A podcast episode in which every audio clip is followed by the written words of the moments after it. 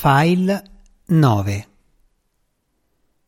Giorno 3 Giovedì È poco più dell'alba quando passa il giro delle colazioni. Sono il primo a svegliarmi dopo essere stato l'ultimo a prendere sonno. È il turno di Mario. Subito corre con lo sguardo al suo albero. Oggi vi dovete tutti fare una doccia. Qui dentro non si respira. Il buongiorno di Pino non fa una piega. Una sorsata alla tazza di tè e mi tiro su dal letto. Entro nel bagno con l'asciugamano sotto il braccio, determinato a togliermi il pensiero il prima possibile. Mi infilo sotto la doccia all'istante.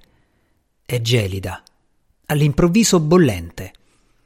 Passo minuti a tentare di regolarla, inutilmente. Alla fine decido di optare per l'acqua fredda, almeno so cosa aspettarmi. Davanti allo specchio mi accorgo della barba cresciuta.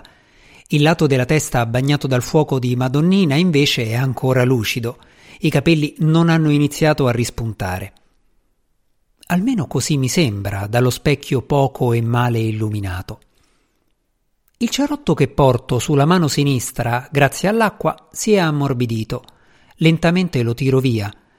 Una serie di piccoli tagli, graffi e lividi ricoperti dalla tintura di iodio. In tutto avrò impiegato dieci minuti al massimo. Quando torno nella stanza, gli altri pazienti sono tutti impegnati nella colazione. Mamma mia, che profumino buonissimo! mi fa Gianluca venendomi vicino. Mi sfila dalle mani il flacone di bagno schiuma. Me lo presti? Così profumiamo uguali. Basta che non me lo finisci. Per la contentezza mi abbraccia. Poi si sofferma su Giorgio, sulla sua bocca piena di fetta biscottata. Si rabbuia immediatamente. Me vado a fare la doccia, va. Gianluca sparisce nel bagno. Con un cenno del capo saluto Mario, che ricambia immediatamente. Faccio lo stesso con Giorgio mi sorride con la fetta biscottata in bella mostra. Dopo se fumiamo quella cannetta, te va? Lo guardo in malo modo. A Gio, mettiamo un cartello, così chi non ha sentito può leggere lì sopra. Ma è incapace di cogliere l'ironia. Allora mi avvicino al suo letto. Parla piano. Qui dentro, se te trovano con una canna, te fanno passare i guai. A. Il mio letto è completamente fradicio. Vedo Pino lungo il corridoio. Gli corro dietro. Pino, scusa. Sembra non sentirmi. Api. Alla fine è costretto a fermarsi. Oggi potete cambiare le lenzuola, le mie so zuppe. Lui prende nota della richiesta. Dopo pranzo, quando c'è pure Lorenzo. Da solo non mi ci metto a cambiare tutte le lenzuola. Va bene, tanto noi dopo pranzo non è che ci abbiamo impegni. Gli compare un ghigno. Ma che stai a fare, simpatico? Ci provo. Fa finta di assestarmi uno schiaffone, poi si infila in medicheria lasciandomi solo lungo il corridoio. Alla televisione della saletta, a volume altissimo, un telegiornale lancia il meteo una panoramica di città italiane, intervallate a persone che si asciugano il sudore, altre che fanno il bagno, chi al mare, chi in piscina. Lo speaker, quasi godendoci, parla di canicola record. Oggi e domani ci sarà il picco di questa ondata di calore. Cambio canale. Girovago con il telecomando, ma non esiste programma che mi interessi. Ho due luoghi in cui stare. Questo e la mia stanza. Asciugo il sudore. La rabbia di ieri sera è sempre lì, pronta a riconquistarmi. A televisione spenta resto nella saletta. Potrei scrivere, riprendere la poesia, ma adesso non ne ho voglia.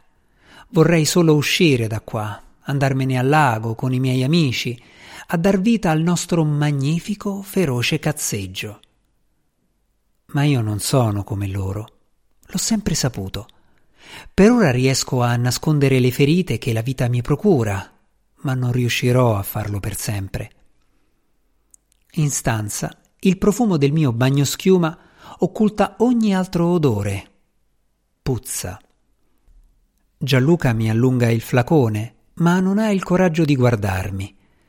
In pratica è vuoto. M'è cascato, scusame. Sul viso rivedo quella ragazza che si porta dentro. È imbarazzata, mortificata. Non fa niente, almeno adesso qui dentro profuma. Gianluca annuisce, torna alla sua sfrenata felicità. Sì, non senti che bello, pare di sta in montagna. Allarga le braccia come fosse nel mezzo di un prato alpino, sterminato, tra fiori e brezza. Mario ha visto tutto. Sorride anche lui davanti a quella manifestazione di gioia smodata. Giorgio, timoroso, a capo chino, mi si avvicina. Non è che mi presteresti il bagno schiuma pure a me. Io ho solo spazzolino e dentifricio. Gli passo il flacone. Tiè, fatelo bastà. Giorgio è tutt'uno con la gioia. Grazie, frate. La manata che mi assesta mi fa piegare di lato. Non si rende conto della forza che il suo corpo è in grado di sprigionare. Dai, Mencarè, t'aspetta Mancino. Mi giro verso la voce di Pino. Come Mancino? Cimaroli, vuoi di? Ma osa è meglio di me. Se dico Mancino è Mancino. Dai. Mario, mentre esco dalla stanza, mi saluta con la mano. Nel corridoio, con Pino accanto, mi ritrovo a pensare alla gentilezza, la naturale bontà del mio compagno di stanza. Certo Mario è una brava persona, colta, non diresti mai che se merita un posto simile. Pino si ferma, ragiona sulle mie parole, poi fa fatica a trattenere le risate. Certo, Mencarè, che te sei uno che capisce le cose al volo, se vede proprio che c'hai vent'anni, dalla vita non c'hai ancora capito un cazzo. Non è tanto l'offesa sul mio conto, quanto l'allusione a Mario. Mi blocco al centro del corridoio. Mo me dici perché non ci ho capito un cazzo della vita di Mario. Pino vorrebbe svicolare, ma si accorge della mia totale risolutezza. Stavolta non mi muovo se non parla. Nella stanza vostra c'è solo uno che può essere pericoloso. Indovina chi è? Resto senza parole. No. Pino annuisce con forza. Proprio lui. Ha un processo per tentato omicidio, moglie e fia. Ma che cazzo stai a di? Poi la moglie ha ritirato la denuncia e tutto si è fermato, ma lui non le può vedere nemmeno da lontano. Capito? Dai, che motta aspetta Mancino. Entro nello studio medico carico di risentimento verso Mario, verso questo posto, il sorriso di pura cortesia che mi offre Mancino è la ciliegina sulla torta. Non ho più un filo di rabbia nel corpo, ora è la malinconia a comandare. Un senso di disfatta, resa incondizionata, mi fa mettere seduto come un sacco svuotato. Cimaroli non c'è. È bloccato al pronto soccorso per un consulto. Restiamo in silenzio. Né io ho voglia di parlare, né lui mostra volontà di ascolto, nemmeno quella finta, da contratto, che mi ha mostrato l'altra volta. Allora, come va la vacanza? La prima domanda di Mancino arriva dopo diversi minuti. Non so se meriti una risposta. Se dovessi dire la verità all'arbista per sbaglio psichiatra che ho di fronte, direi più o meno queste parole. Io, caro dottore dei miei coglioni, non sto passando una vacanza, ma un trattamento sanitario obbligatorio. Io le vacanze le passo dove voglio, sfruttando il bene più prezioso concesso a noi umani dopo la vita. La libertà. Bene che al momento mi avete tolto, con l'avvallo del mio comune di residenza e del tribunale di Velletri. Condirei la risposta con una testata precisa sulla sua bocca. Bene, fa tanto caldo, perfetto per una vacanza. Lui non raccoglie la battuta. Quello che faccio, o dico, non gli interessa. Per lui sono pulviscolo, niente di importante. Cimaroli non c'è e lo chiedo a lei. Perché m'ha tolto il farganasse? Io non ci riesco a dormire qui dentro. Mancino sbuffa, sfoglia la mia cartella. Qui non è riportato niente. Eppure l'infermiera Rossana ha detto che gliel'ha lasciato scritto. Per tutta risposta, Mancino gira la cartella verso di me. Allora controlla te, visto che io non sono stato capace di trovare niente. Non raccolgo la sua sfida. Se abbiamo esaurito le tue richieste, vorrei fartene una io, e questa è scritta in cartella da Cimaroli. Se vuoi ti faccio controllare, o ti fidi. Allargo le braccia. Faccia pure. Cimaroli si è appuntato una domanda a matita. Voleva chiederti delle tue relazioni, se attualmente hai qualcuna. Detto questo si allunga sullo schienale della sedia, le braccia incrociate, in attesa delle mie parole. Le rivedo tutte, le mie fidanzate, dai quattordici anni all'ultima, ventenne come me. Ora non ho nessuna. Ne ho avute una manciata. La maggior parte sono scappate quando hanno capito di avere a che fare con uno come me. In che senso scappate? Perché? Tu che gli facevi? Allungavi le mani? Un'espressione di disgusto. Le parole di Mancino puntano sempre al peggio. Mai toccato una ragazza in vita mia. Semmai m'hanno menato. Una soprattutto. Quando litigavamo, iniziava a tirare calci. Intendo che sono scappate per certe reazioni, certi comportamenti sopra le righe. Fammi qualche esempio. La memoria inizia il suo lavoro di selezione al primo ricordo mi viene da ridere. Quello che feci ad Alice, così si chiamava, fu davvero esagerato. A una delle prime comprai un anello. Un pomeriggio iniziamo a litigare. A un certo punto le dico ridammi l'anello. Lei se lo sfila e io lo ingoio. Ma l'anello mi resta in gola e rischio di soffocare. Lei, poveraccia, piangeva terrorizzata. Al primo segue un secondo frammento di memoria, totalmente diverso, un ricordo di felicità pura come il diamante. La rivivo con una voglia di pianto improvvisa. Ma non è che sono per forza cose brutte, anche le cose belle erano grandi. Mi fermo per ricacciare indietro le lacrime. Quella che ho amato di più in assoluto si chiamava Carolina una sera stavamo in macchina sulla Cristoforo Colombo, senza una meta. Ci piaceva andare in giro così, senza una destinazione, solo per stare insieme, parlare. Lei a un certo punto sorride. Era tanto de tutto in quel momento. Io allora le dico che quando mi sorride così, io non amo solo lei, ma tutto quello che c'è al mondo, anche i cartelloni pubblicitari, anche i lampioni quelli della Colombo sono enormi. Così, per dimostrarglielo, fermo la macchina al volo, scendo e m'abbraccio un lampione. Non so per quanto resto così. Il mio passato mi sfila davanti agli occhi come un'unica enorme occasione persa, sacrificata sull'altare del mio modo di essere, vedere.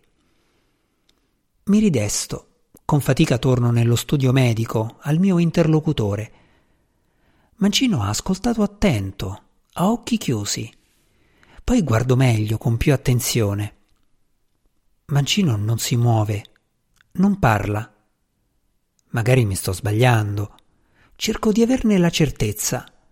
Mi schiarisco la voce. Poi un colpo di tosse.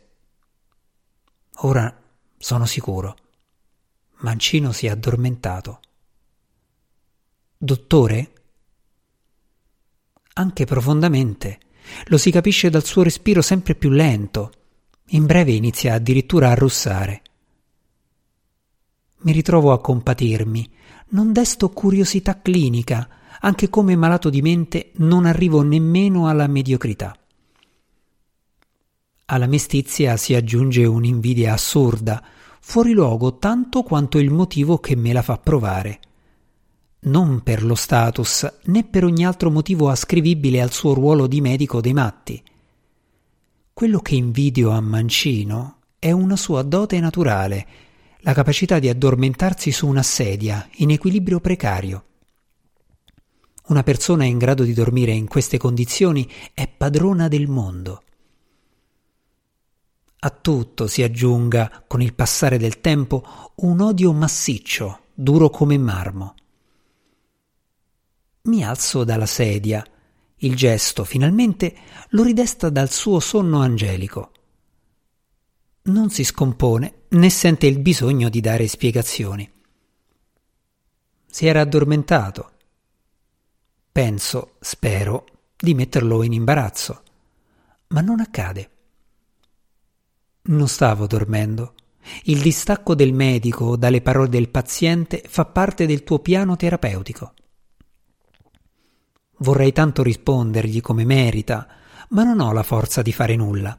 Voglio solo andare via. Ok, abbiamo finito. Mancino annuisce, mi scruta, indecifrabile. Io non sono tipo da smancerie, a quelle ci pensa Cimaroli Ricordati soltanto una cosa. Non si capisce perché, ma il cervello viene trattato diversamente da tutto il resto del corpo. Chi è malato d'ulcera che fa? Si cura l'ulcera. Chi è malato di mente deve fare la stessa cosa. Il resto sono chiacchiere. Curati. Sei ancora in tempo, se non vuoi finire come quei reietti che c'hai in stanza. Esco dallo studio medico imbambolato, non sento niente, non voglio niente. Mancino mi ha trasmesso il sentimento che prova per me, qualcosa di simile a uno zero. Chi obbliga quelli come lui a esercitare la professione medica? Dov'è finita la sua vocazione? Quella che gli ha fatto scegliere il mestiere del medico. Possono una laurea, la sopravvivenza economica, lo status sociale giustificare una simile infelicità? Perché l'infelice è lui. Noi pazienti gli capitiamo sotto le mani al massimo per un'ora a seduta, ma è lui che deve stare con se stesso e la sua insoddisfazione giorno dopo giorno per tutta la vita. Anche se ho vent'anni non sono un ingenuo, di medici della testa e non solo ne ho conosciuti decine su decine.